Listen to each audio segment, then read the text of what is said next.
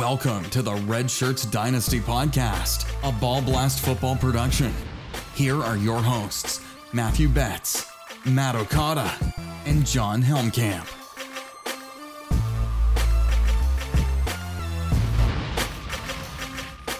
Oh, baby, welcome in to the Red Shirts Dynasty Podcast. The excitement that I have for this show, I cannot even put into words.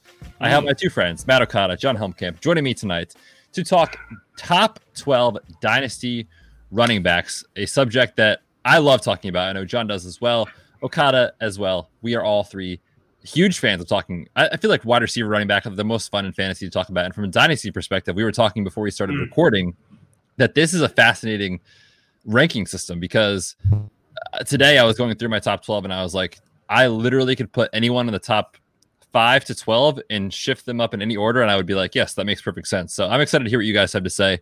Fellas, how are we doing? Well, uh, I'm uh, impressed by Jon. His YouTube background now has Russell Wilson and Jonathan Taylor merchandise in it, and it is very fitting to the show. So, uh, if you're not watching on YouTube, you're doing it wrong because you can enjoy the beauty behind both Jon and I. Betz, not so much. He has a attic bed in his background. this is the loft. Uh, yes, this is a point of contention in the Betz household with the wife. Um, Uh-huh. I've mentioned multiple times that listen, Okada, Jon, they're stepping up their YouTube game. Like, I can't beat the Mm. guy on the show with this in the background. Mm. But apparently, the desk doesn't look right in other parts of the room, all these sort of things. So I didn't get a green screen and up my game. Uh, yeah, I'm very jealous of you guys. I like it. Yeah, tonight you know on the what you show. need? You need you need to get one of those. You need to get one of those like boards that you can buy from like Home Depot that's meant for a garage that has little holes in it with the hooks, Yeah, and then like put that on wheels and then hang a bunch of merchandise on it and slide it out behind you and then slide it back and, and find a corner. Okay. Throw some wrenches on there. Oh, you fancy, huh? All right, I like well, it. I, I wasn't. I wasn't talking about making it like an actual garage, Okada. He can put Oh. a jersey, or you know, relive the glory days of the Eagles when they were actually good. Um, When was that? You know, things like that. Three years ago, not that long. Well, they beat your Patriots. So. Ah, fair point. Get wrecked. Got. Uh, yeah, it's it's a rough time, but we'll see. Apparently, they were interviewing literally every uh, male over the age of 30 years old that has any relevance in coaching in the NFL today. We're literally hiring or, or interviewing everyone, I should say. So I'm fascinated to see who the Eagles hire. But that is not the topic of today's show. The topic is dynasty running backs, and I just want to give a quick shout out to our boy here, Johnny Poo, who you can follow on Twitter at Dynasty Beard. My man is crushing these rookie film breakdowns for you all, like putting them in little short video clips, which I love, talking about what he's seeing on film. So if you want to get a head start on your league mates, uh, evaluating the running backs in this rookie class, which we will talk about in extensive detail in the next few months, uh, get a jump start. Go check out Jon's Twitter page. You will find all that good stuff there. Fellas, before we get into the dynasty ra- rankings, we just got to give a shout out to our man, Philip Rivers, who retired Oh. today. He announced officially from the NFL. Um, what a career! Like an Iron Man, uh, played through a ruptured. Uh, it's called a plantar plate, basically a ligament Yeah. that's in the bottom of your toe. Ruptured it this year. Played through it like tough as nails. I went went back and watched a lot of him mic'd up today Oh, uh, on so good. on YouTube. I mean, it's just great. Uh, dadgummit, that a lot of times. Dad, but I come just- it. I just Dad, want to a shout out to our boy Phil. Uh, is he a Hall- is he a Hall of Famer? What do you think? No, Oh, that was Uh, quick. not even close. No, um. Eli listen, Manning has a better uh, uh, what do you resume in terms of Yeah. getting the Hall Yeah. of Fame, and Eli Manning should absolutely not make it. Wow. Sorry. Well, that's topic. Sorry, that's an entirely different topic. The, the, if the number of children was important to podcast- making the Hall of Fame, I would say yes, but then he's a first Hey. balloter. Um, Yes. The way that I heard it explained when it comes to Hall of Fame is, um, I can't remember who I heard on NFL Network that said this line. Okada probably knows, but I've heard the line said, "Can I tell the story of the NFL without this player?" mm-hmm. And and that resonated with me a lot when I heard it. Now, with that, I can't tell the story of the NFL without Eli Manning disrupting the perfect season for the Patriots. I think that Mm. Eli has a reason and a case and a two-time Super Bowl champion for making it into the Hall. With Philip Rivers, I, he hasn't no like he hasn't done anything that alters the history of the NFL. He's been a good, consistent Iron Man baby making quarterback for a long time. a a stat compiler, a very entertaining person.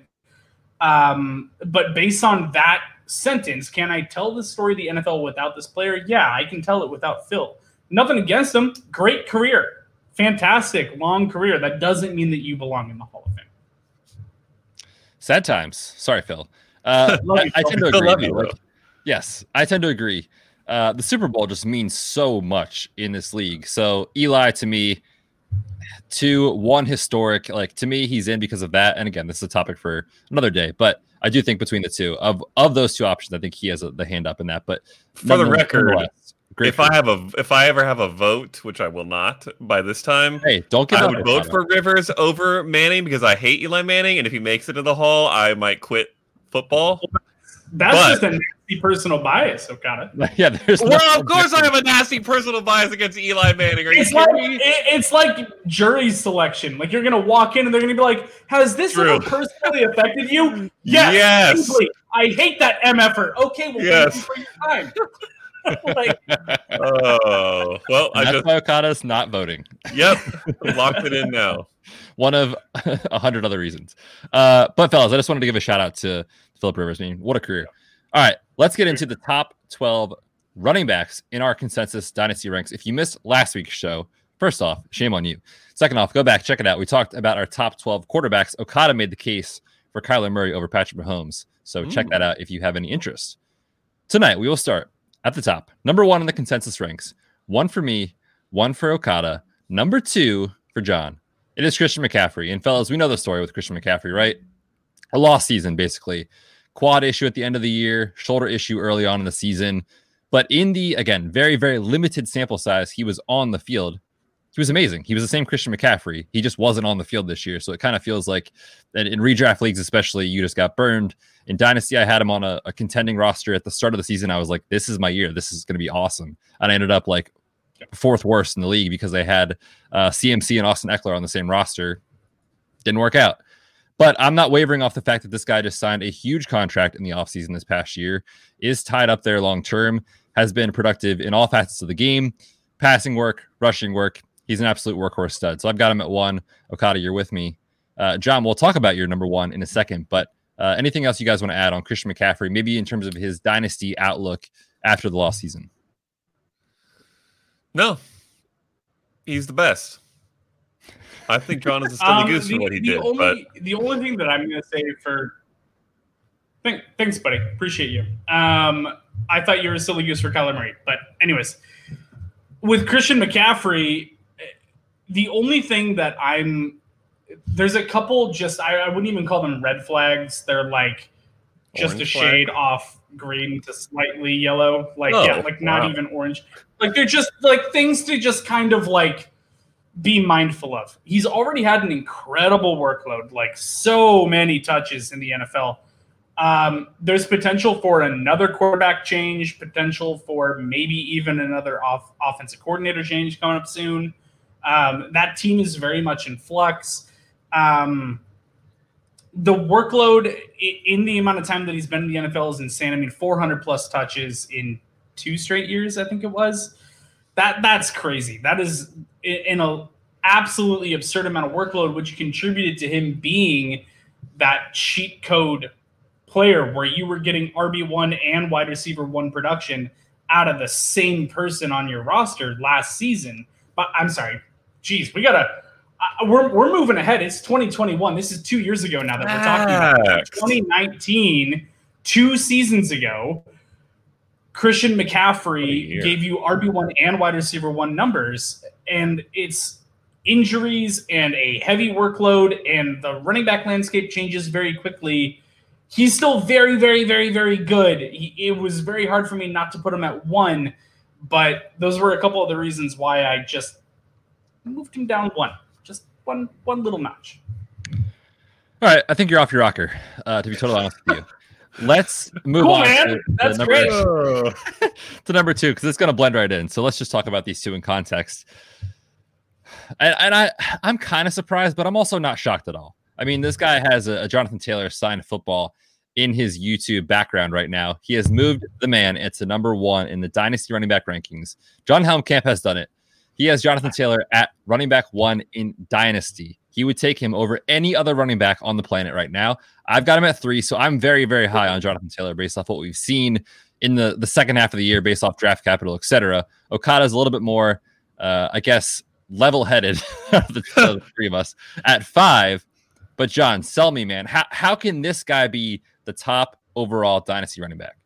Okay, so with Jonathan Taylor, um, when when I'm looking at my running back rankings, and I even texted you fools in the middle of doing this, saying this is really tough for me to do because there's so many different ways that you can look at this. Do I have Jonathan Taylor as my number one running back for 2021? No, I do not. He's not going to be my redraft RB one.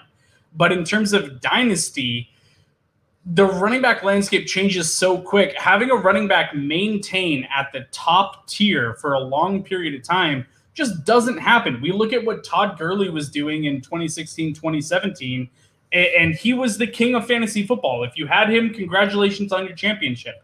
That's what CMC was in 2019, which is now going to be two seasons removed going into this next year.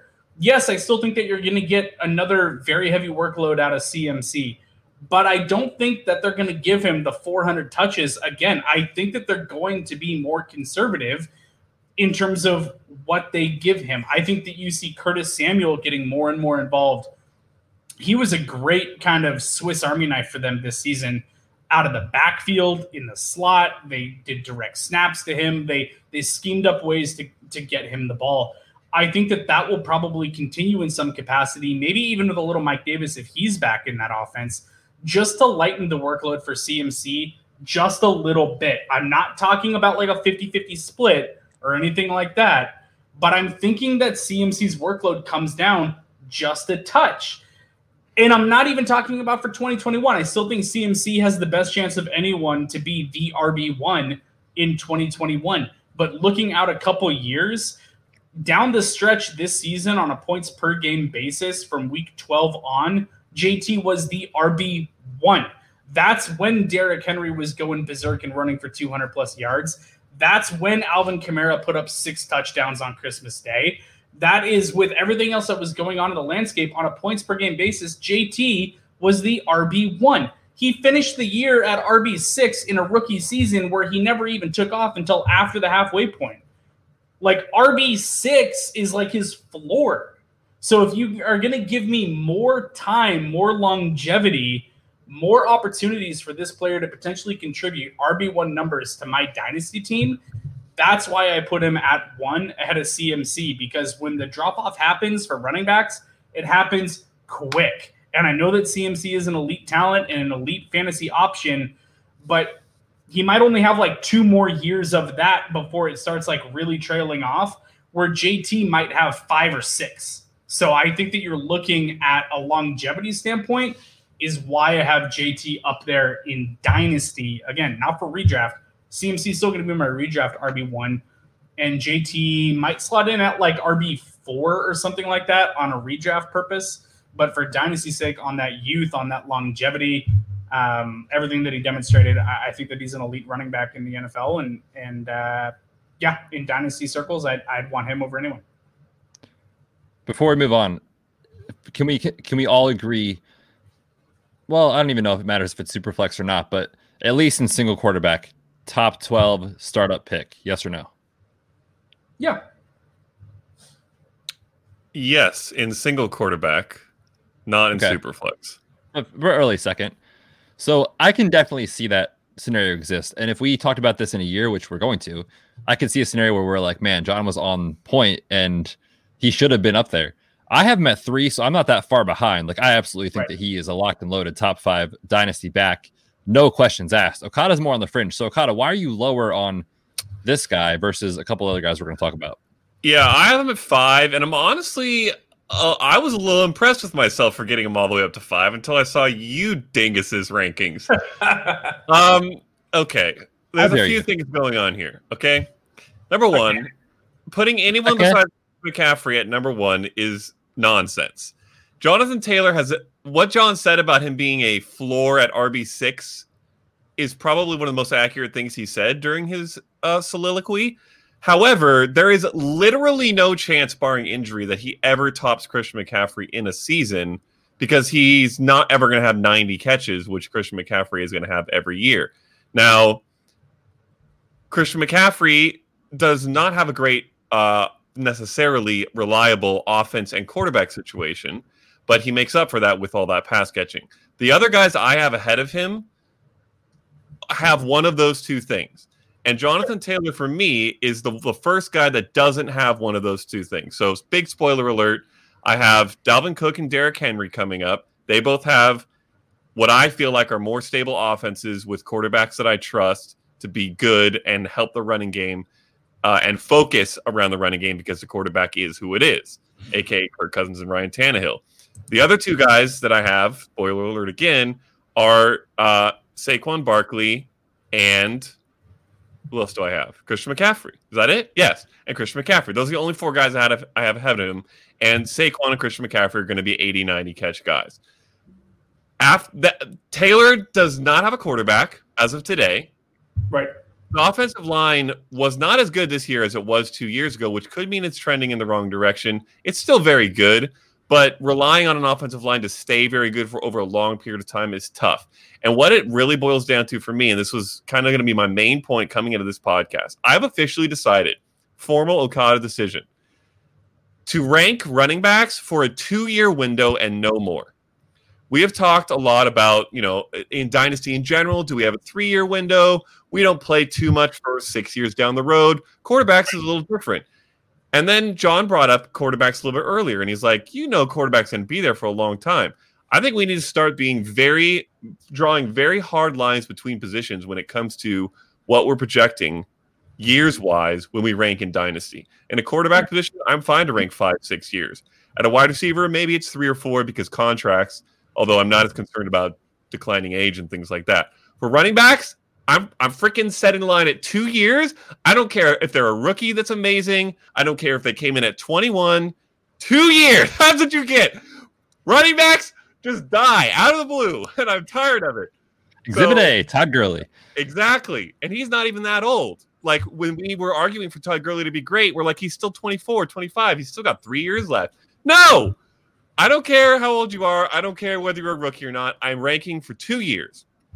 And where Jonathan Taylor could get a step up over these other guys for me is with his youth. But because I'm not going to rank more than two years out, I trust CMC, Cook, Barkley, Henry, and even a couple other guys to be very relevant for two more years.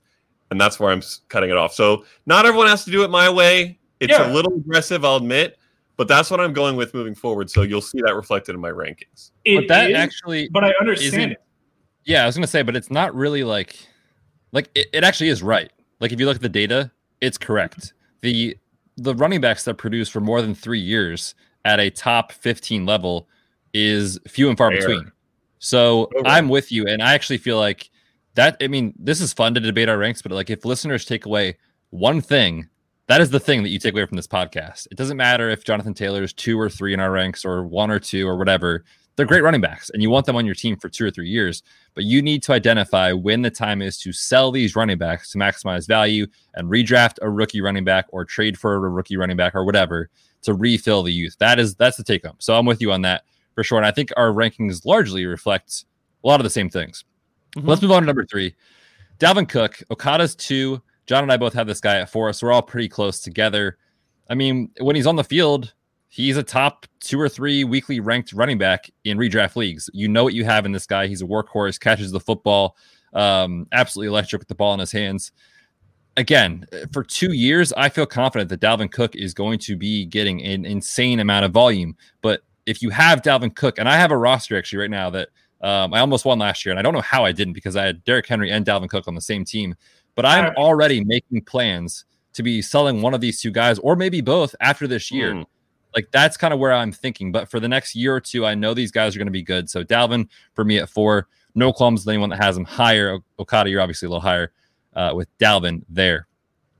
Fellas, do you think Dalvin Cook is going to finish higher in redraft than Christian McCaffrey next year? PPR? PPR. No. Okay. I just you- I love I love that you asked the qualifier and then say no. No, no, No, it's no. not. no, definitely Yeah. To be fair, Yeah. by the way, to Dalvin Cook, he could be a, a- as good a pass catching running back, in my opinion, as CMC, but they don't really tend to target him as much as CMC, so I can't give him the bump. But I do Okay, think he's. I do think he is the best running running back in the NFL. I've said this many times. You guys disagree with me largely, but I do think he is the best running running back. Yeah, I think he's up there. You ever see Nick Chubb there. carry a football? Nick Chubb's very good. He's, I would say he's top three. We'll get to him in a minute. All right, let's, You let's move on to Dalvin. Taylor Carey, just saying. What uh, what week of the season are we looking at? oh, Eleven. Okay, cool. Um, yeah, no, it's so funny. You look at the week to week, and remember, like people were like freaking out, like in like week seven or eight. They're like, "Is he actually the real deal?" It's like you You people see the just have next this Trent Richardson? Settle short down. time, Settle. like attention span to like football. It's like, man, this the season is already a short sample size as it is. Let alone trying to zoom in on a week to week basis is just Guys. silly. I have a genius idea. Red Shirt's Hit me. product. Podcasters, tweet at us if you are down for this. In 2021, we release a Red Shirts calendar. Probably it's mostly pictures of us shirtless, let's be honest. I was gonna But ask, but- nobody want what month this. do I get? Instead, well, nobody. there's three of us, so we each get four months.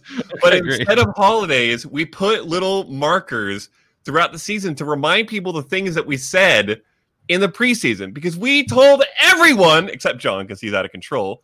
Jonathan Taylor will not be that great until week seven, eight, something like that.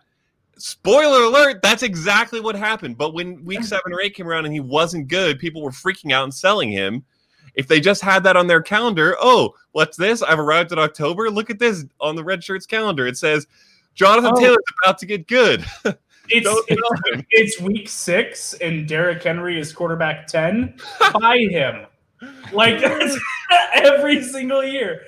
No, but I'm with you. I mean, even in the preseason, I, I was largely in step with that whole thought process too, with there not being a preseason. All these rookie running backs are probably going to take some time to acclimate to the NFL. And we saw it across the board. We saw it with JT, we saw it with J.K. Dobbins, we saw it with Cam Akers. It took a long time for these guys without the preseason and the training camp and all that stuff to figure out their offensive line to learn like the rhythm of the NFL to get in step. Running backs are very kind of fickle that way. Like they need to get into the rhythm of the game because a half a step wrong here and there, the play's gone. They need to get it and get the timing down. And it took these guys time because there was no opportunity to do this before the season started. And then down the back half of the year, now we're looking at Cam Akers, J.K. Dobbins, uh, D'Andre Swift, potentially weird coaching situation, and Jonathan Taylor as all are the being kind of like what we thought they were going to be, you know, coming into the year. It's like ride out the roller coaster and settle the F down, and we're going to be fine. I promise. Yeah, yeah, yeah, for sure. Um, okay. On that note, let's move on to to our consensus four. I've got this player at six. You two have this fine gentleman at three, and Saquon Barkley is amazing. I mean, I can't. There's nothing to say. He's fantastic. He gets a ton of volume. All those things. But it's January, and I'm a little more conservative, just looking at players coming off injury. That's that's mostly it with Saquon Barkley. I just want to see how does he progress this year. His injury happened relatively early in the season, so I do think he's ready to go. I think he's ready for training camp, all those things. But I just want to see it first because it- it's been a while since we've seen him on the field. Um, and let's not forget too, there was a narrative entering last year where without Eli Manning under center, there was question marks. Is Saquon Barkley going to get targeted in the passing game the way that he he did from old man Eli with these checkdowns? And it didn't really happen as much. So I could see myself moving Saquon up definitely in redraft rankings, uh, certainly in dynasty because he's so young and has that two year window like we're talking about. But I feel like maybe I'd cap him at like three to five in terms of looking at this year, just because I want to see him get more of that PPR value that we know Christian McCaffrey has, we know Dalvin Cook has, those sort of things. So to me, I don't want to say the shine has kind of fallen off Saquon Barkley, but it, just without Eli there checking the ball down so so much, we just didn't see it. And now I, I don't. Know. Is Daniel Jones even the quarterback? I don't know. So there's a lot of question marks with the Giants and with uh, Saquon's knee at this point in the season. That's why I have him at six. Um, I don't hate that. In fact, I kind of forgot how bad the Giants were when I ranked him at three. I might have to reconsider a little bit and see if I need to come down. Because I like to I like my running backs to be on good offenses and the Giants are crap. However, to your point, they were utter garbage this year with no Saquon. I think that they know they have to get the ball into Saquon's hands in every way possible in order to have a chance. And whether that's Daniel Jones after a terrible season saying, okay, what can I do to not be awful and keep my job? Oh, I should play like Philip Rivers and Eli Manning did for 20 years, who managed to keep their job without being that great, which is dunk- dumping the ball off. Uh, or they go and get somebody else and they're young probably and do the same thing. So I think Saquon gets the catches to do what I said about that CMC will do as well, which is you don't have to have an elite offense, although CMC's is probably better by a good amount, even though it's not elite. But if you catch a lot of passes, you can still be good. Great. Elite. True. True, true. Uh, all right. The King. God, I freaking love Derrick Henry. I was such a hater early in his career. Do you remember that, Okada? yes.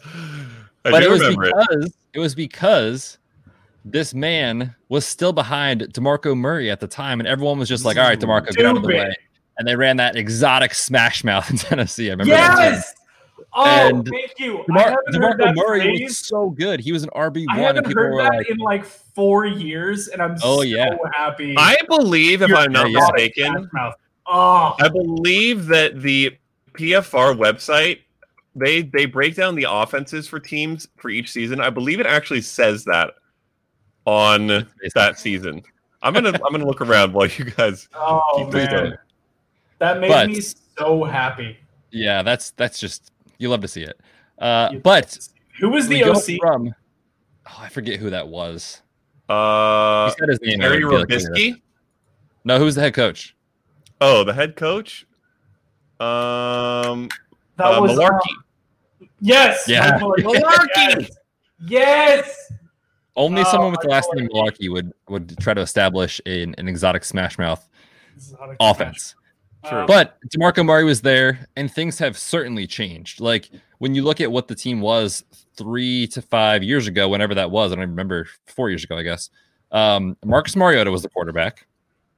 The offensive line was okay, and the offense didn't lean on Derrick Henry no matter what. And now we just know that that's what this is. And I'm done fading this guy because he doesn't catch passes. It clearly doesn't matter. Like he is just defying everything that I stand for in terms of ranking running backs as highly that don't catch passes. But he's just freaking good and he's so efficient with the workload that he gets. So, uh, do you guys see any issues with workload down the stretch here for the next year or two with Derrick Henry? I think we're all kind of in agreement in the consensus ranks. I have him at five. Okada, you're at four, and Jon, you're with me at five. I mean, by by numbers and pure logic, you have to say that it's concerning because everything Jon said earlier about Christian McCaffrey's workload applies double fold to Derrick Henry, who's getting the the touches, the the the bodily harm, if you will, of the touches is worse for carries than it is for catches by a long shot because you're Yep. smashing into a line usually. Here's the difference though. When you take two rocks that are the same size and you smash them together, one of those rocks, both of those rocks over time break down. But when you take a pebble and smash it against a giant boulder, the boulder is fine. And Derrick Henry's a freaking boulder. So no, I'm not concerned. He's freaking Derrick Yes. Henry. Yes. I love it so much, and I am so on board. Derrick Henry takes your analytics and your fantasy football philosophies, and he just crunches them up into this little ball and chucks it over his shoulder as he's stiff arming a defender into the earth on his way to a 60 yard touchdown. Derrick Henry is a unicorn of a running back, and I love him. And this is going to be one of the running backs that I'm not going to get out early on. I- I'm just not. He's going to ride out on all my rosters uh, until until the fall off happens, and I will be fine with that. because I don't know what it's going to be because he's not your average human. The dude is a monster of a man. He's uh, he he's a middle linebacker playing running back. It is absolutely absurd. He could still do this for 3 more years easily. If you told me 3 years from now he puts up 1400 yards and 12 touchdowns, I would believe it 100%. I, I would have no question with that. Could the fall off happen like in the next year to two? Yeah, it could. It, it could catch up to him. But as of right now, he's just someone that I, I trust to be the bigger, more physical person on the field. And, and, for him to inflict the harm on the defense instead of the other way around. And, and I'm just going to ride that off into the sunset. He's in the perfect system for him. They, they know exactly what they are as an offense, which is why they're like, we're going to sign Derrick Henry. We're going to sign Ryan Tannehill. Like this is this is what we are going to do and how we are going to try to win is with this Derrick Henry pounding the rock and Tannehill being incredibly efficient on play action. That is the offense that they are going to roll with for the foreseeable future. And as long as that's the recipe, I want Derrick Henry. I, am not trading him away. He's he's going to ride out on all my rosters. Any concerns with the loss of Arthur no. Smith, their offensive coordinator? Former offensive coordinator. Um, I mean, that's a tough one. I would probably have to look a, l- a little bit into the data of when a great offensive coordinator goes and gets a head coaching gig. Do, does that team then struggle on offense? I would assume in this case, at least, because it's so clear what works for them, that no right. matter who they hire, they're just going to say, "You're running the system we already have," and they'll probably hire based off. Of, have they hired anyone, by the way, yet? I don't know. I don't. I doubt it. Not for Arthur Smith was recent. Yeah. No. Uh, they're not going to bring someone into that's creative to try to bring some fresh thing like this is the Bengals or something. They know, you know what, what, they're doing, and they know what will work. What do they need? Yeah, you need Mike Mularkey. They need Mike, Mike, Mike Mularkey. Bring him. Oh boy. Although if that happens, Darrynton Evans is going to get eight touches a game. I yeah, probably. Guarantee if they brought back Mike Mularkey, Darrynton. Okay, go away, Mike Mularkey. I don't want you. Yeah, no. Get your Mularkey out of here. Malarkey, I tell you. All right. What is, that was fun. What is malarkey is you oh, two hooligans with Alvin Kamara's rank. And we're talking about two oh. years. Three, Where maybe. the hooligans? You have him at eight Okada and seven Johnny Poo. I yeah, have this man. And the burden of proof is on you, Mr. Two overall. I have a running back for you all that is finished as the running back three. I don't care. four, running I back 12. Care. And this year, the running back one in mm, fantasy, and you guys want to have him at true. eight or seven. Now, you're going to tell me it's because Drew Brees is retired. And I'm going to say, yeah, that probably does affect the way that he plays. But I'm not looking at a Taysom Hill offense for three weeks and taking that as the normal. It is Alvin freaking Kamara, one of the best running backs in football. And have you seen this man with his grills making the number 41 actually look cool, which is a really important thing with his tape on the back of his arms? I'm not ranking him lower than two. He is just so, so, so freaking efficient with the ball in his hands. And Sean Payton is a coach that I trust.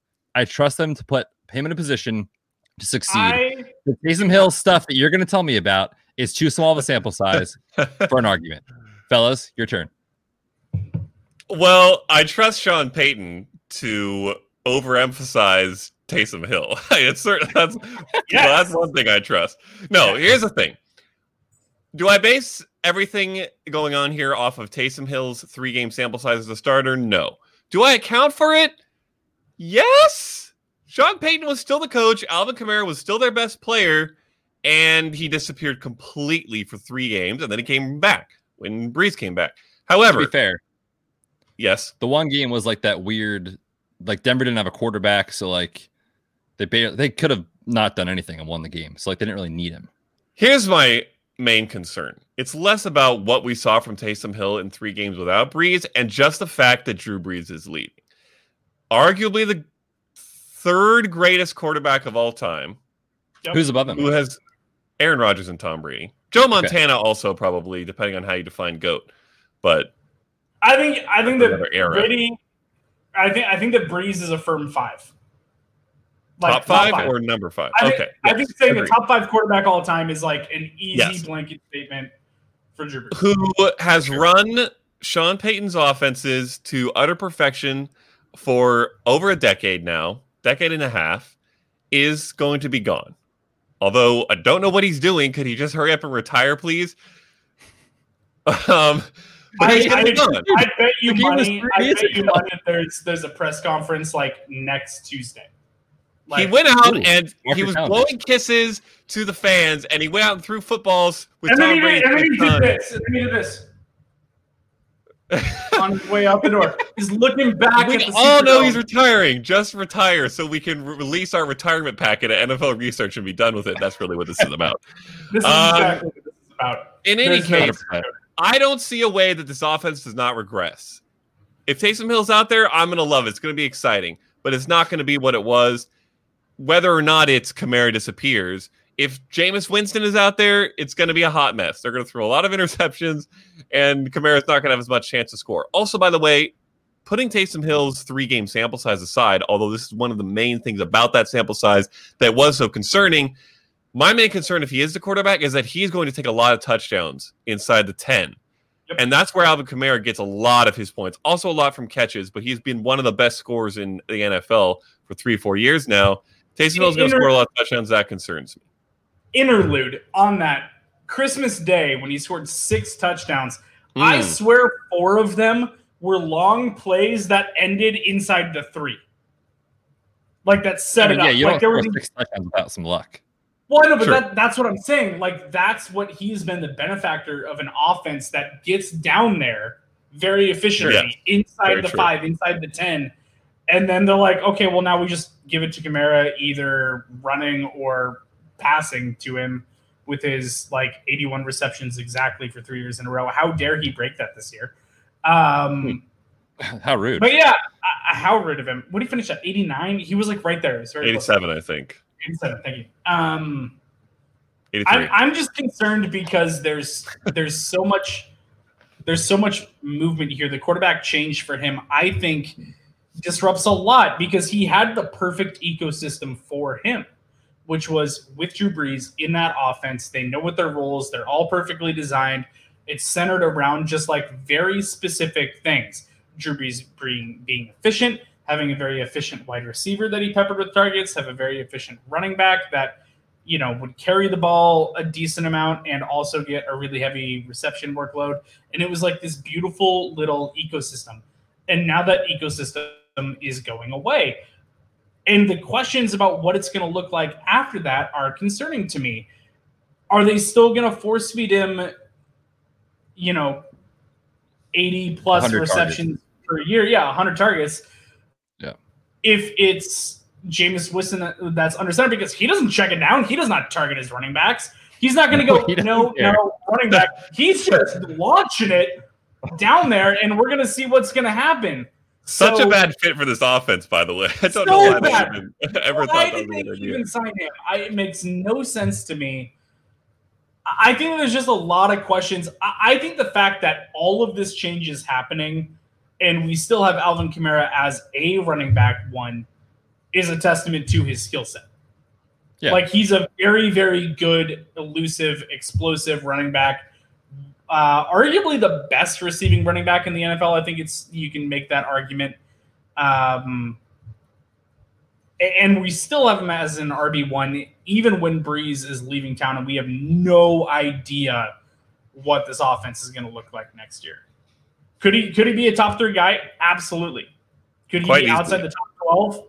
Absolutely. easily. Yeah, it, it could go so many different ways that that's why I'm like I'm just going to split the difference. I'm going to put him like kind of right in the middle of RB one status because there are a lot of legitimate question marks. All right. Fair enough. I, Beth, I if hear I move point. him up one spot, will you move him down one spot? Like trade? Uh, where that that you would put him then at what? Three, and I'll put him at three. Oh wait, who am I reading? Oh, I'm sorry, I was one off. Yeah, you'd be at seven, I'd be at three. That's fair. I'll do that. All right. Seal. Let's balance it out. Balance it out. Deal. All righty. Next up in the ranks, we talked about this guy for a brief second earlier. It is Nick Chubb at seven. Okada's at six. Jon is at six. I'm at eight. So we're all right there. Um, man, like again, this is Derrick Henry type of analysis. Like he, when he gets the ball in his hands, he is just so efficient. I think if I'm not mistaken, led the league in, in rushes of 15 plus yards this year. Like when he gets the ball, he is just into the second level with ease. And the way that this offense is kind of evolving, we saw Baker get more efficient. Like to me, this is the Ryan Tannehill, Derrick Henry talk, but maybe just a little bit less uh, of that in terms of uh, level of efficiency. Yeah. I don't even want to say skill set, but just how good the offense is, so to speak. So, same argument. Doesn't catch a ton of passes, can, but we just seen him just be so good when they get the ball in his hands. So, love Nick Chubb. I, I wish I could put him higher, but again, just doesn't like actually get touchdown. Uh, oh, sorry, receptions, I should say, uh, with Kareem Hunt there in town. So that's the reason I have him a little bit lower at eight, but certainly could see him finishing higher in a given year for sure. Yeah, uh, Kareem Hunt really a fly in the ointment here with his extension. Yeah, he could easily be higher for not if not for that. However, Oh, one yeah. thing I will throw in there as an important note: this was Kevin Stefanski's first year as a head coach. We saw the offense get better just halfway through this season, and how good it got by the end of a first-year head coach's first season Oh, in my cooking. opinion, is a very good sign for what this offense can be for many years. They can easily be what the Titans have been the last couple years or better because it could be argued they have better pass catchers. Well, now AJ Brown is there, so maybe not so much. But this offense, it could easily be a top five offense for the next few years. And to get the primary running running back uh, who's going to score most of the inside the five touchdowns on that team feels very good. Yeah, and I think that Kevin Stefanski is still figuring it all out.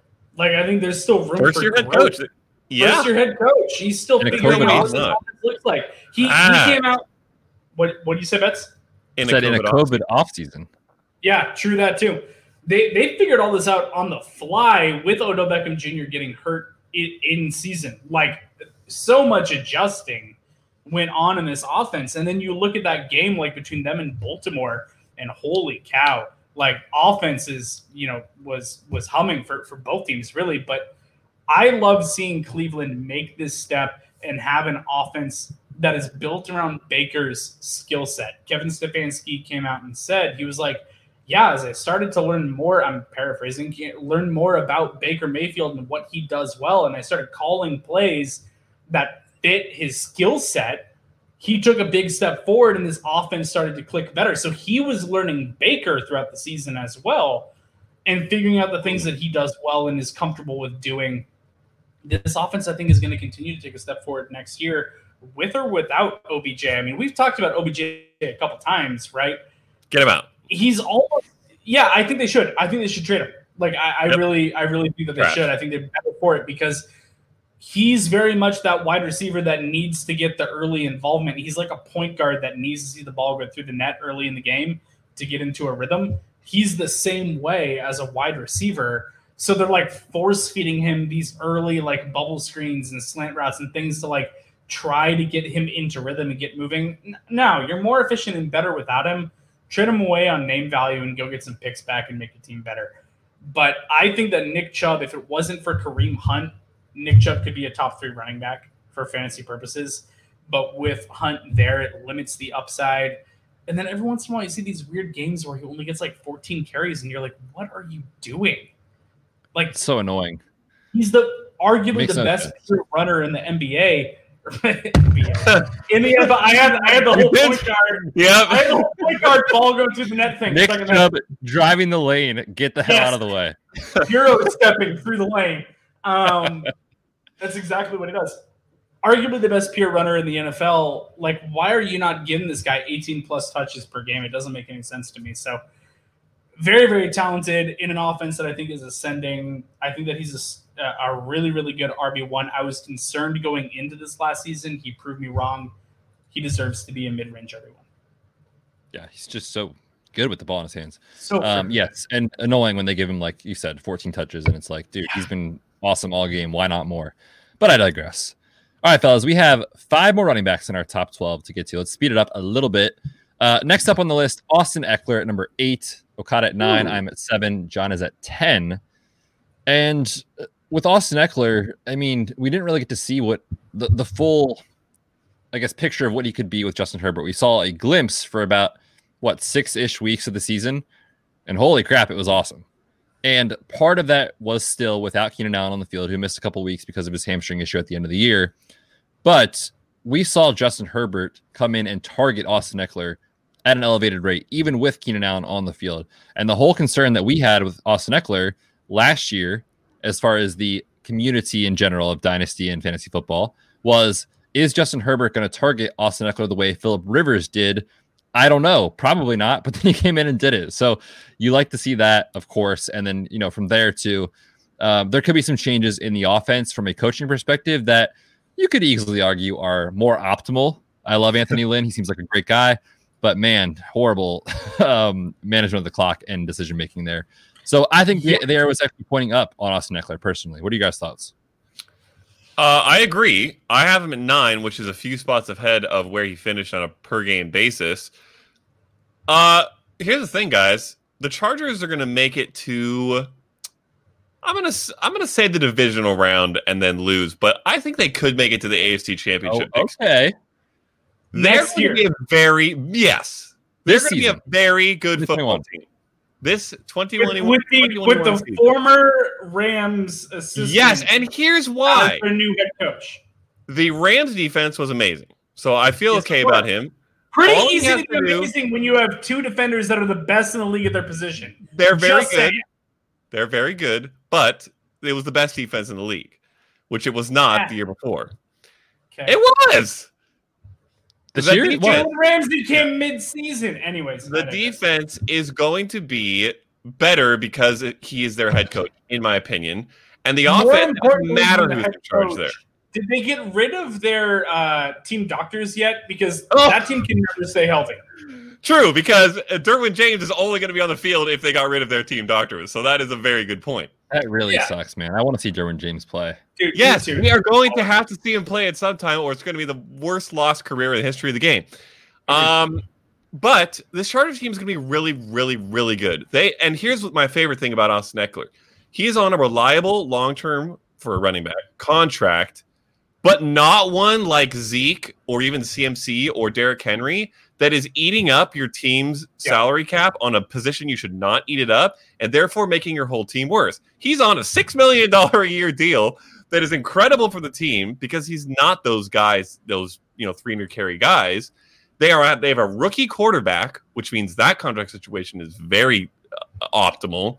They have a lot of ability to build an amazing team for the next few years while Austin yeah. is the primary running back he is like CMC light in my opinion, and uh, I have him a few spots lower because he's not going to get quite as many touches probably, but he has very high upside and a very safe floor, so I really like it.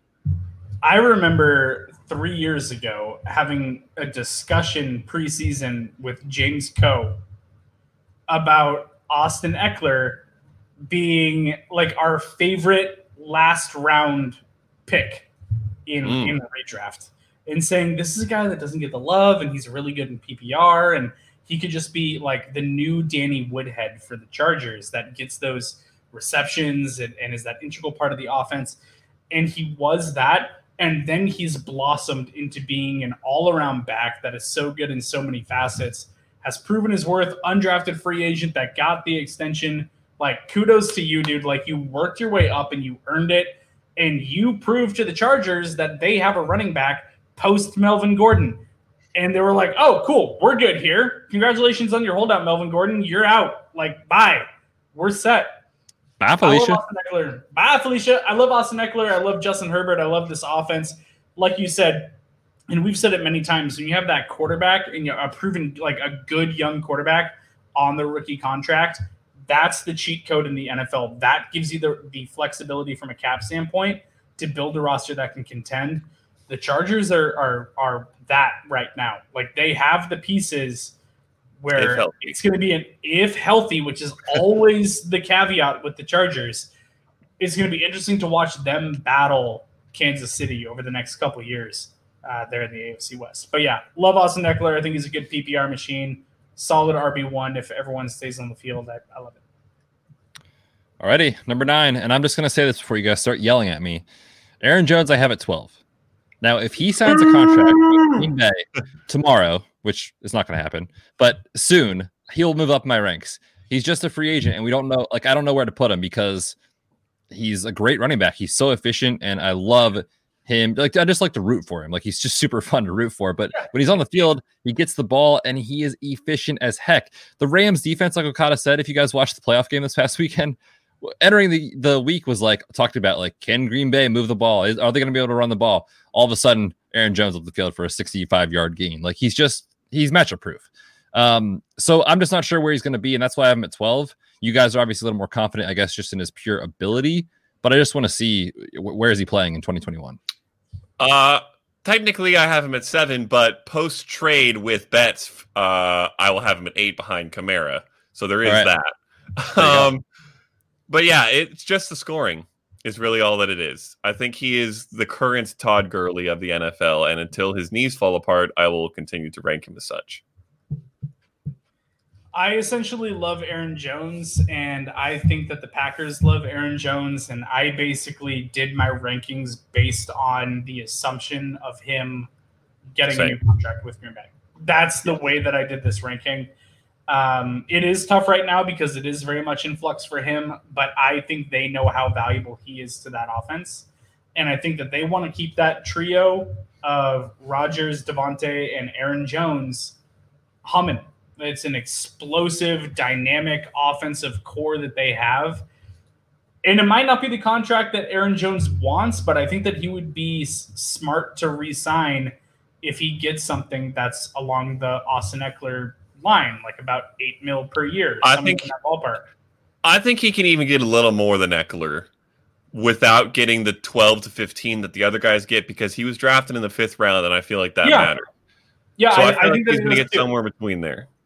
Maybe And- 10, and maybe if- 9. if they if they 9.5. come out and they offer him like two years with a 9.6. third year team, nine point six to be specific. If they come out and give him like a two year deal with a third year team option at nine and a half per year, just sign it, dude. Stay there. Give yourself a chance to to contend for a Super Bowl. Don't be greedy to chase an extra million or two. Like do the smart thing. They got a good thing going, and I'm just assuming that these two sides are going to come to an agreement. I know not everyone feels that way, but that's I my agree. general inclination, and I'm I'm ranking him as such. Yeah, I hope they do. Um, I feel like Aaron Jones, real quick, before we move on, is a screaming trade target in Dynasty before Oh, he signs. Because right Yeah. now, everyone out there shares my feelings, which is, uh, what do I do with this guy? I don't know. Like, I might just get out from him now while I, he's on national TV every Sunday on his way to a potential Super Bowl. Um, I'm going to get out now while I can because there's a lot of uncertainty. But I'm with you guys. I do think they get bring him back, and I hope they do. And if he does, he'll move up in my ranks for sure. Alrighty, on to number 10 in the ranks. By the way- Poo and I are what? Whoa, whoa, whoa, whoa. quick- what do you want? What do Quick, you want? quick uh, asterisk to what you just said. Do it in the next week. No, no. Yes. What's today? Yeah, right when we release this is Thursday. Do it in the next three days because on Sunday they're going to win, beat Tom Brady, go to the Super Bowl, and in the Super Bowl against either of those two defenses, he's going to have 150 yards and two touchdowns, and it is going to lock him in as a re-sign for that team. Yes. So do it 100%. Agreed. Uh, Good analysis, Okada. Well done. At uh, at 10, we have J.K. Dobbins coming in at 9 for Ok- or, sorry, for Jon and I. Okada, you're down at 14 outside of your top 12, but thanks to Johnny Poo pulling him up. Mm. He's in the top 12. So, your thoughts on why you were so low on J.K. Dobbins? yeah, Tell me why this, you're was- wrong, Okada. this Yeah, was go a ahead and tough tell us one. why you're wrong. This was a tough one for me. There is a little mix, mix, mix, mess mix. It's a mix mess. A meh, A meh, a mix. you saying meh, a, meh, m- meh, a mix. It's a mix. Uh, I don't know. If I, okay. Anyways, that didn't work? here's what's happening in this area of my rankings. We have a couple uh, really stable vets who are, we are about to talk about at 11 and 12, so I won't name them. Uh, and then we have a little group of rookies who are all potentially worth considering around here. And J.K. Dobbins- Yep. J.K. Dobbins for me fell in the clump of those rookies behind the two vets we're going to talk about in a second.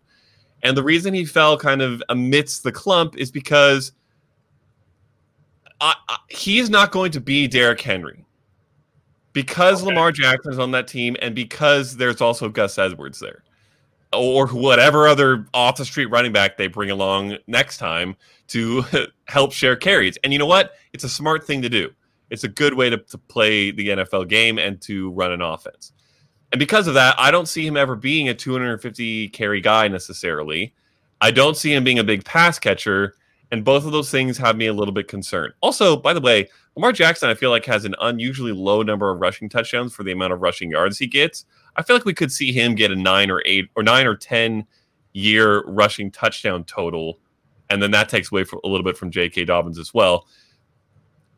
And again, what I said earlier about the two year window, J.K. Dobbins, for anyone playing with a four year window, is a middle of the RB1 territory because he's great and extremely young, obviously, in an offense that's looking to be good for a long time.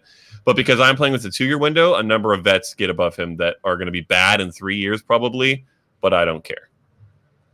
Okay. Okay. I think the argument about the Um, vets makes sense to some degree, but my man averaged over six yards per carry in the NFL.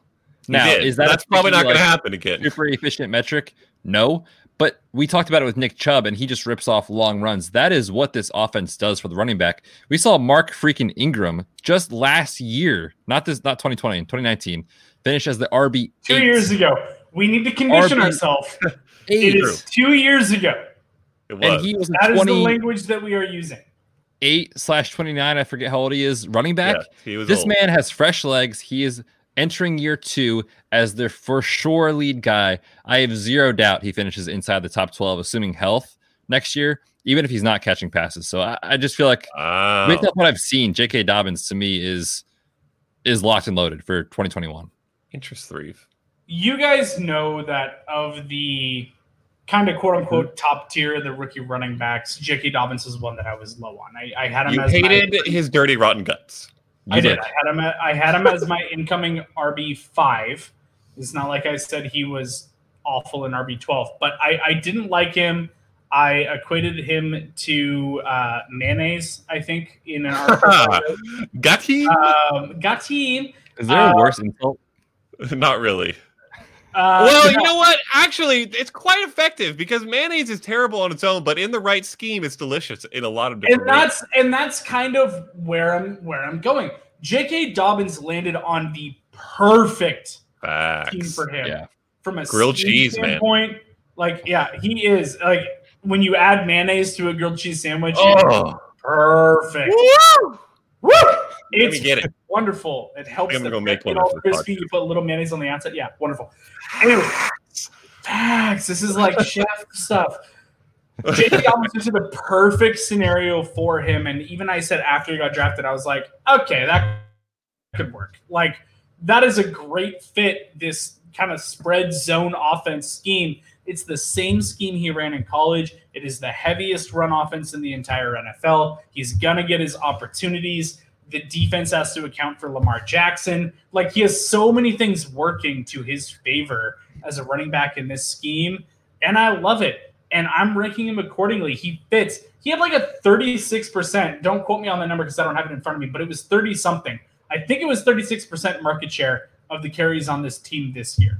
If that number goes to 50 plus, he had over 800 rushing yards on a 36% market share of the rushing opportunities for his team. If that goes to 50 plus, you're looking at a dude that could be at a 1200 plus yard running back next season and give you 8, 10, maybe 12 rushing touchdowns if they lean on him for those opportunities instead of splitting them up in the red zone with Gus Edwards. And if they use Gus Edwards more as a change of pace guy, like they did two years ago, I'm conditioning myself with Mark Ingram, then he could step into that role and being 1,200 plus yards, 8, 10, 12 rushing touchdowns, with Gus Bus getting like 600 to 800 rushing yards as the change of pace guy in that offense. I think that's the way this is going to go because his efficiency, his youth, his explosiveness has proven that he's the best running back on this offense. And I think he gets the opportunity starting in 2021. Yep. And I will say, you you can't get J.K. Dobbins. Like the, the manager that No. has him knows what's coming. But I've you should tried. be trading for Gus Edwards because Mm. he is a he is a restricted free agent. Oh, I think I think Gus is actually good, and I think I this like team Gus. likes Gus I think Edwards. Gus is a good running back. Yeah, so I'm not, and and again, that doesn't take away from my love for J.K. Dobbins, but I do think that What kind of Gus? Edwards. Yeah, you you get I out of think he's that. fine. He okay, he's good in this in this scheme. Yes. I think But in dynasty, if you have a roster that is multiple flexes next year, I think you can, you're going to be able to like flex Gus Edwards most weeks, and certainly with injury, like he's like the perfect depth running back for your roster. So I'll be love these top 12s. Like go get Gus Edwards for a rookie third and put him on the end of your bench or late second or something like that, and, and get this guy for cheap. I, what's that? I think that would do it too. Yeah, yeah. So I just think he's a, a good value right now. I just want to put that out. All right, fellas. Last two: Josh Jacobs at eleven, Ezekiel Elliott at twelve.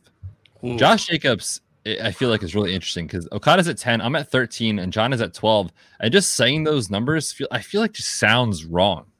But uh, the guys ahead of him, I also love. So I don't know what to do with Josh Jacobs in Dynasty because Oh no no no! no let me let me let me correct you. They feel wrong because it feels too high.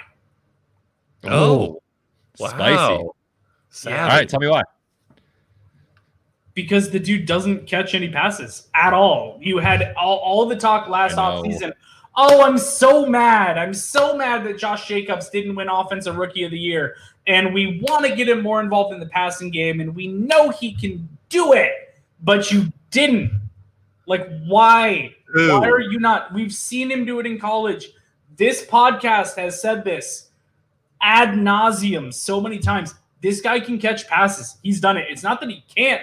They won't. They won't throw him the ball, even though their best wide receiver is a tight end and their next best wide receiver is a deep target at best. Like, why are you not getting the ball in space to arguably the best playmaker that you have on your entire offense? It doesn't make any sense.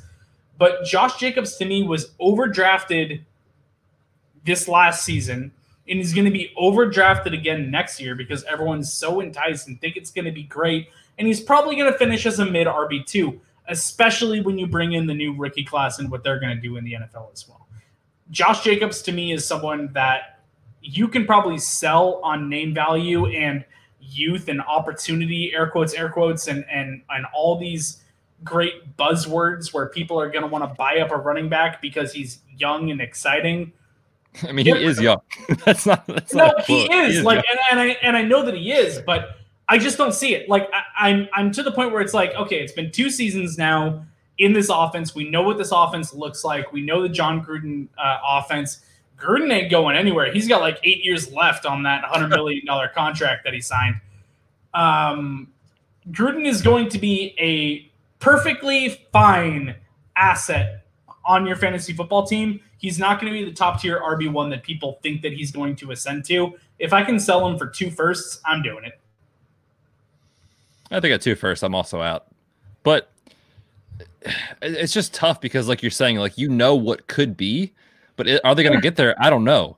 No, And I just want to play a Well- quick, quick game for targets because that's the that's the talking point, right? Like we, we are not going to argue he's a good runner of the football. It's a Oh, yeah. decent offensive line. True. The offense seems to be improving, Pretty good.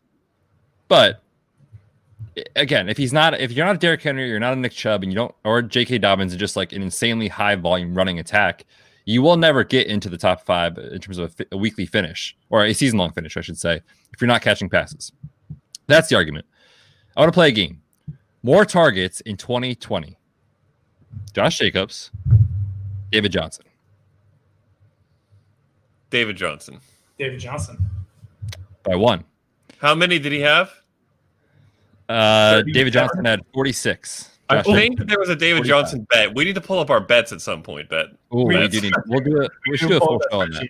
I had a David Johnson bet that I hope You I did have a attacked. David Johnson bet. Okay, Melvin Gordon or Josh Jacobs. Ooh. I'm gonna go Jacobs by one. I'm gonna go Jacobs because of Melgo missing some time. You're correct, barely. Kalen Ballage Oh No. no! or Josh Jacobs. You stop it right now. I don't want to answer. No, I'm gonna have to go Kalen Ballage. Uh, I plead the fifth. Actually, it was Josh Jacobs by a decent Okay. margin. I, I just wanted to put that out there because I thought that was really funny. But You're- Well, how about this? How about this? What? 2008 33 year old Warrick Dunn in Jon Gruden's last season with the Buccaneers or Josh Jacobs? Oh, Hint, Oh, it was Warrick Dunn. I just pulled it up. Oh my What the god, heck, are you man? Serious? Yes. But the thing is, is like How many? 68. He had 68 targets, Warrick Dunn, didn't? Yes, at 33 years old in 2008. Gosh. So there is hope. Gruden, Maybe, what are you doing? but also, Yo, yeah, I don't know. when, when Josh Jacobs turns 30, there's Yes, hope. he'll get the targets. All right, so you trade him now. You trade for him again in three years. Make a mental note. All right, got it. Um, but we this is on us too. Like we should have seen this coming. The team told us what they wanted to do. They re-signed Devontae Booker. They went out and brought in like all these dusty pass catching running backs for 47 different tryouts in August. Signed one or two of them, released one one, two of and them. then traded another. Like, Yeah. out, drafted, then traded. So they told us they don't see him in that light Right. unless Oh. something changes this offseason. We'll see. But as of now, it doesn't look that way. Sad times. many for years Josh did Zeke take to start catching passes? Does anyone remember? Well, you know what? We're about to start talking about him. So look at that. What a transition. It's It like you're a pro or It's all. something, Okada. A professional. Three years. Um, it took him three years, guys. Three. Yeah, it Third was year, year, three. yes. Year 39 three, targets, had 38 targets, and then And then he 95 targets. yeah, 70 plus receptions year three. The faith is there. How many All right, I'm receptions? backing on Josh year three? I'm going 74 receptions Yes. year three for Zeke. Easy. Easy clap. Oh, No, no, 77. for- 77. Close. Yeah, 77. All right, there you have it. The man that we're going to talk about next is none other than Ezekiel Elliott. Hmm. Okada at 11, me and Jon at 14. And I talked about it in season. There are red flags at the wazoo for Ezekiel Elliott. Is he going to be better when Dak's under center again? Yes. Yes. Is he a running back that signed an absolutely egregious contract? Well, great for him. egregious contract? Yes. Is the offense going to suffer for it? We're going to find out. But he has been in the league since 2016. It is now 2021. I'm That's out. years. That's where I'm at. I'm out. That's too many. That's too long. Running backs fall off the cliff soon. Uh. It's happening soon for Zeke. Maybe not this year, but I'm out while he still has value. I'm going to piggyback on you before Okada talks. I said this about a month ago. We were talking about Ezekiel Elliott, and I said he's no longer an RB1 for me in Dynasty. Like, I am out because it takes this perfect ecosystem where he had the best offensive line in football, which no longer is there. Like, uh, four of those five offensive linemen are gone. Um, you have a pass heavy offense with CeeDee Lamb ascending and Amari Cooper and Michael Gallup and uh, potentially tight end involvement as well. Maybe Dak's coming back, maybe not. But to me, the end is very, very close. The fall off happens very, very fast for these running backs. I think that we've already seen it. He might see a little bit of a buoy back up in 2021. But for me, Ezekiel Elliott, if he gives you RB1, like not RB1 overall, like top 12 numbers at the running back position in a week in, week out basis, that's a win. I don't expect that from him. That's what I'm saying. Like, I don't expect him to finish in the top 12 in a week in, week out basis. And because of that, I can't say that he's an RB1. And I think that it is just a down slope from here for Zeke in terms of his production. If you can sell on the name value and on, well, Dak's probably coming back and it's going to look better, do it. Get rid of it. Sell him out. I would take like any pretty much of the 2020 rookie running backs basically straight up for Zeke. And I think that you might be able to get like Swift in a second for Zeke or something like that. And if I can oh, do Oh, every day. that trade, I'm doing that every single time.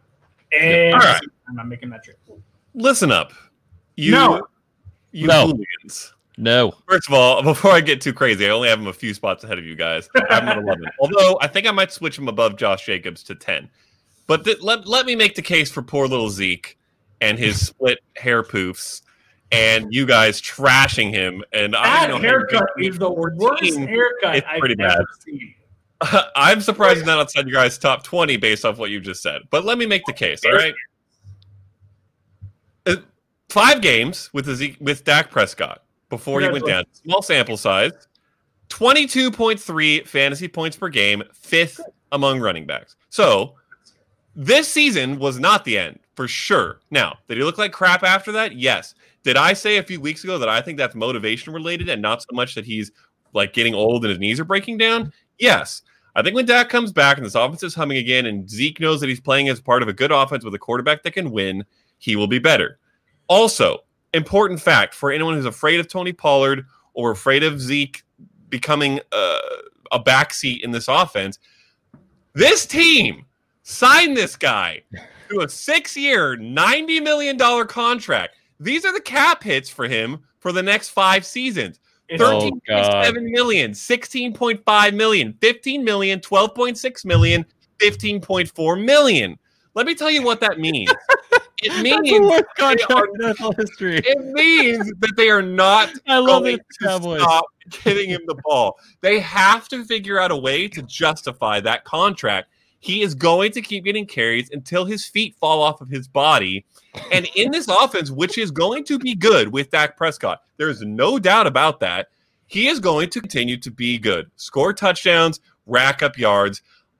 Is he f- as flashy as he was when he was a top three running back? No. I think he's probably going to finish over the next year or two in the top six to eight, which begs the question should I have him even higher than 10 because I play in a two year window now? And the answer is maybe yes. But the simple fact is, he's only 25. I understand he has a lot of carries, but he was still good with Dak. This offense will still be good, and this team has to keep giving him the ball and making him work.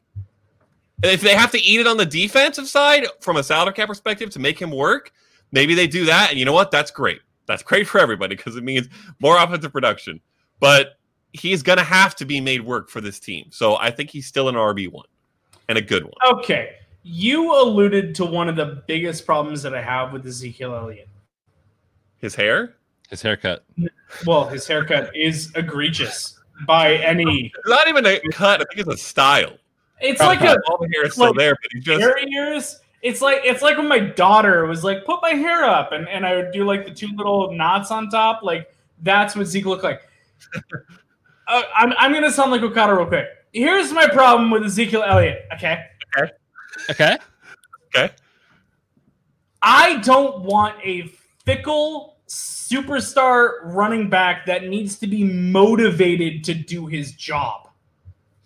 I don't want Ezekiel Elliott to be like, oh, I'm not feeling it, or I just don't have a good vibe, or oh, we're not going to make the playoffs, or I wonder what's happening next week, or my lunch didn't sit right, or I didn't get my shirt pressed the way that I wanted to, and that's going to be the way that he shows up. Right. I don't want that bleepity bleeping bleep on my roster. It's like Kyrie Irving in the NBA. He's Oh, good when give he shows break. up.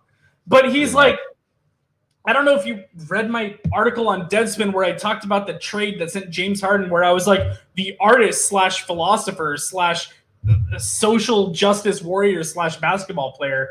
Like he's not just focused on his job, and now all of a sudden James Harden there, and he's like, well. I'm really sorry that I stepped away from the game and I just I needed a break and and now I'm back and now I'm focused. That's how Zeke is. Well, Dak's coming back. Okay, well I'm ready now and, and I'm and I'm ready to show up and and I'm ready to give the effort and I'm ready to play football again. You looked disinterested and lazy when you had a Mm. hungry running back behind you on the depth chart Mm. trying to take your job. Yep. I don't want anything to do with Ezekiel Elliott and But but he will not take his job because of the money. So you're right, but you're also wrong. maybe they trade him in two years. I doubt no one's any team that is going to be dumb enough to take that money on. The No. Cowboys are just going to You're have right. to You know suck what? it You're absolutely right. This is the Mets paying Bobby Bonilla Ah! millions of dollars every year for 15 years. It's going to be the same thing. Zeke's going to be out of the league and still getting paid by the Cowboys. That's what's going to end up happening. For a trade with Ezekiel Elliott is our man Bill O'Brien back as a GM. That is the only hope. Ooh, Here we go, That is the Billy. Here we go, And it- Billy. and it comes full Oh, circle. Oh We're just gonna close out the show with this question for you guys. Yes. I'm gonna say you have a hundred dollars. You're gonna put down a bet. Hmm. Which of these running backs is going to rip off a 20 plus yard run? Ezekiel Elliott or Tony Pollard? Tony Pollard. Hundred percent. Easy money. Like, easily. I think I 100%. I think that motivated Zeke with Dak. oh, no. stop. No, Get out. Tony Pollard just said yourself more he looked like electric. he didn't care. Yeah, but even when he does care, it's like he's good. I'm not saying he's not a good running back. He's, been great very good. years. Yeah, but he's the guy that is going to get you a chunk of yards here there, but like I, I also want upside with the running back that can like rip off a long run and save my fantasy week, like Aaron Jones, all out of nowhere. Zeke can't do that. So I, I don't know. I guess it's a mute point because next year I think he's going to be good. I'm not saying he won't be, but in Dynasty, no way. I'm out. I'm cutting bait right now on Ezekiel Elliott. And, and you know what's take wonderful? in all the leagues that you guys have him. I don't even Perfect. We'll remember work how out a trade after this. I don't even remember how many leagues I'm I'm in right now. It's it's 47. too many. 27. It's I think it's over 27 because I added a couple startups. Um, oh my gosh. Mid I season. Have yeah, I have- still good to go. zero Ezekiel Elliott exposure across the board. I have a small not number. a single share, and I don't want any. Well, on that positive note, let's close out the show, fellas. That was fun. We went a little long today, but that was okay. It was uh, it was well worth it uh, for the running backs. If you missed the quarterback show, I encourage you to go back check that one out. It was a ton of fun. We are back next week with wide receivers. Very excited for that. Okada has his hand raised on YouTube. Okada, would you well, like I just have a, continue? I have a question. I can Oh, ans- yeah. ask it after. Actually, you know what? I'll ask it now because it's related No, to no, running no, backs, and now you're, No, now you're going no, on. we're- Just a we're quick question, now. because we don't want to end on the terrible Zeke stuff.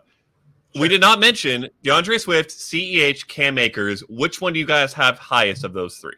Oh, that's a good question. I got CEH highest. Oh, you dum dum. All right, you can continue with the conclusion now. We'll have to we'll have to do a, a specific like 2020 Rookie running review? backs show. Uh, Okay. talk about those three, uh, especially because that I mean it's so interesting. Like, how do you value these guys? Because they could Mhm. all be in the top Mhm. five. They also Mhm. could all be at the end of the year next year in the out of the top 20. Mhm. So it's a crazy kind of scenario. But we'll talk about that in another show. Anyways, we're done. We're closing out the show. We're back next week for wide receivers. Enjoy playoff football. Enjoy Aaron Rodgers absolutely smashing this week. At home. Yes. Yes. Go yes. Pack. Tom Brady. Until next time, we are the Red Shirts. Thanks for tuning in to this episode of the Red Shirts Dynasty Podcast. Hit us up on Twitter at Red Shirts FF Pod and check out ballblastfootball.com for all things fantasy football.